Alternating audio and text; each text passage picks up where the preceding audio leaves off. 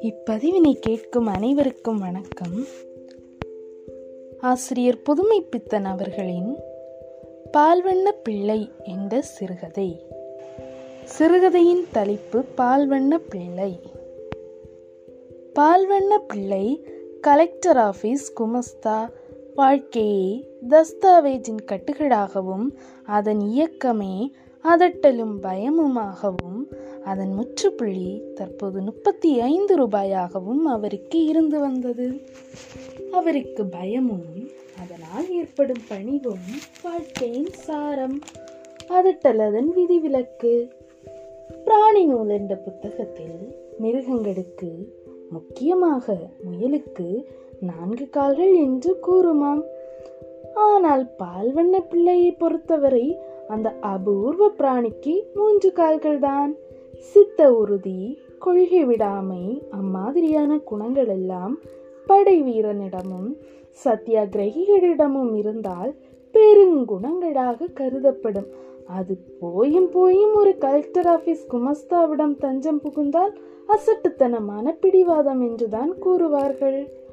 பால்வண்ண பிள்ளை ஆபீஸில் பசு வீட்டிலோ ஹிட்லர் ஆபீஸில் இருந்து வரும்பொழுதே கோபமாக அன்று வந்தார். ஹிட்லரின் மீசை அவருக்கு இல்லாவிட்டாலும் உதடுகள் துடித்தன. முக்கியமாக மேலுதடு துடித்தது. காரணம் ஆபீஸில் பக்கத்து குமஸ்தாவுடன் ஒரு சிறு பூசல்.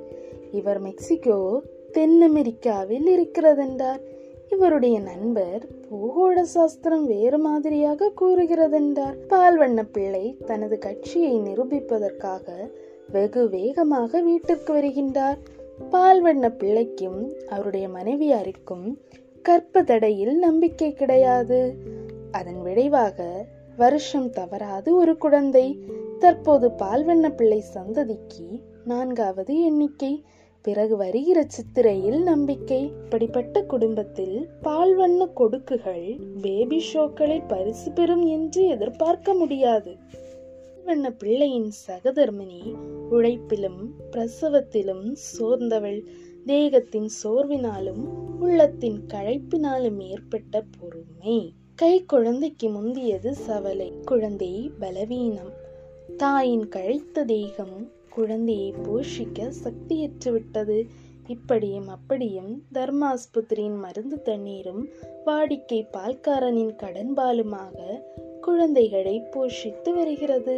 அந்த மாதம் பால் பட்ஜெட் எப்பொழுதும் போல் நான்கு ரூபாய் மேலாகிவிட்டது. இம்மாதிரியான நிலையில் பால் பிரச்சனையை பற்றி பால்வண்ண பிழையின் சகதர்மிக்கு ஒரு ஆலோசனை தோன்றியது.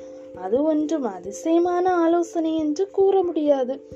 குழந்தைகளுக்கு உபயோகமாகும்படி ஒரு மாடு வாங்கிவிட்டால் என்ன என்பதுதான் யோசனை. தெய்வத்தின் அருளை திடீரென்று பெற்ற பக்தனும் புதிதாக ஒரு உண்மையை கண்டுபிடித்த விஞ்ஞானியும் சும்மா இருக்க மாட்டார்கள். சலசலவென்று கேட்கிறவர்கள் காது பிடிக்கும்படி சொல்லிக் கொட்டி விடுவார்கள். பால்வண்ண பிள்ளையின் மனைவிக்கும் அதே நிலை ஏற்பட்டது. பிள்ளை அவர்கள் வீட்டிற்கு வரும்பொழுது அவர் ஸ்கூல் ஃபைனல் வகுப்பில் உபயோகித்த பூகோள பாடம் எங்கிருக்கிறது? மாடியில் இருக்கும் ஷெல்ஃபிலோ அல்லது அரங்கில் இருக்கும் மரப்பெட்டியிலா? என்று எண்ணிக்கொண்டே வந்தார். வீட்டிற்குள் ஏறினதும் எழா அரக்கு சாவி எங்க? என்று கேட்டுக்கொண்டே மாடிக்கு சென்று செல்ஃபை ஆராய்ந்தார். அவர் மனைவி சாவியை எடுத்துக்கொண்டு பின்தொடர்ந்தாள். அவளுக்கு பால் நெருக்கடியை ஒழிக்கும் மாட்டு பிரச்சனையை அவரிடம் கூற வேண்டும் என்று உதடுகள் துடித்து கொண்டிருந்தன. ஆனால் மெக்சிகோ பிரச்சனையில் ஈடுபட்டிருக்கும் பால்வண்ண பிள்ளையின் மனம் இதை வரவேற்கும் நிலையில் என்ன தேடுதிய? என்றாள். ஒரு புஸ்தகம். சாவி எங்க? சொல்லணுமே. இந்த பிள்ளைங்களுக்கு பால் செலவு சாஸ்தியா இருக்கு. மாட்டை தான் பத்து நூறு கொடுத்து பிடிச்சு விட்டா என்ன? என்றாள். இங்க வர வேண்டியதுதான். ஒரே ராமாயணம். மாடு கீடு வாங்க முடியாது. என் பிள்ளைங்களை நீ தண்ணியை குடிச்சிட்டு வளரும் என்று கூறிவிட்டார். மெக்சிகோ வட அமெரிக்காவில் இருந்தால் பிறகு ஏன் அவருக்கு கோபம் வராது?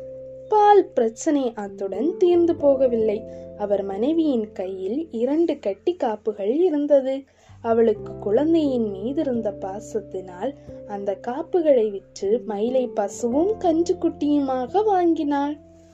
இரண்டு நாள் கழித்து பால்வண்ண பிள்ளை ஆபீஸிலிருந்து வந்து புறவாசலில் கால் கை கழுவ சென்ற பொழுது உரலில் கட்டி இருந்த கன்று வைக்கோல் அசை போட்டிருக்கும் மாட்டை பார்த்து மா! என்று கத்தியது. ஏழா என்று கூப்பிட்டார். மனைவி சிரித்துக்கொண்டே உள்ளுக்குள் பயத்துடன் வந்தாள். மாடு எப்படிது வந்தது? யார் வாங்கி கொடுத்தா? என்றார். மேல் வீட்டு அண்ணாச்சி வாங்கி தந்தாக பால் ஒருபடி கறக்குமா? என்றாள். "ஹும்," என்றார். அன்று புதுப்பால் வீட்டுப்பால் காப்பி கொண்டு வந்து வைத்துக்கொண்டே கணவரை தேடினாள். அவர் இல்லை அதிலிருந்து பிள்ளை அவர்களுக்கு காப்பி மோரும் சாப்பிடுவதில்லை. அவர் மனைவிக்கு மிகுந்த வருத்தம். ஒரு பக்கம் குழந்தைகள் மற்றொரு பக்கம் புருஷன் என்ற குழந்தை. வம்சவருத்தி என்ற இயற்கை விதி அவளை வென்றது. படி பதினைந்து நாட்கள் மாட்டை என்ன செய்வது? அன்றிரவு எட்டு மணி இருக்கும் பால்வண்ண பிள்ளை சுப்பு கோணருடன் வீட்டுக்குள் நுழைந்தார். மாட்டை பாரும் இருபத்தி ஐந்து ரூபாய் என்றார். சாமி மாடு அறுபது ரூபாய் பெறுமே என்று சுப்பு கோணர். சாமி மாடு அறுபது ரூபாய் பெறுமே என்றார் சுப்பு கோணர். இருபத்தி ஐந்து தான் உனக்காக முப்பது ரூபாய். என்ன இப்பொழுதே பிடித்து கொண்டு போக வேண்டும். சாமி ராத்திரியிலா?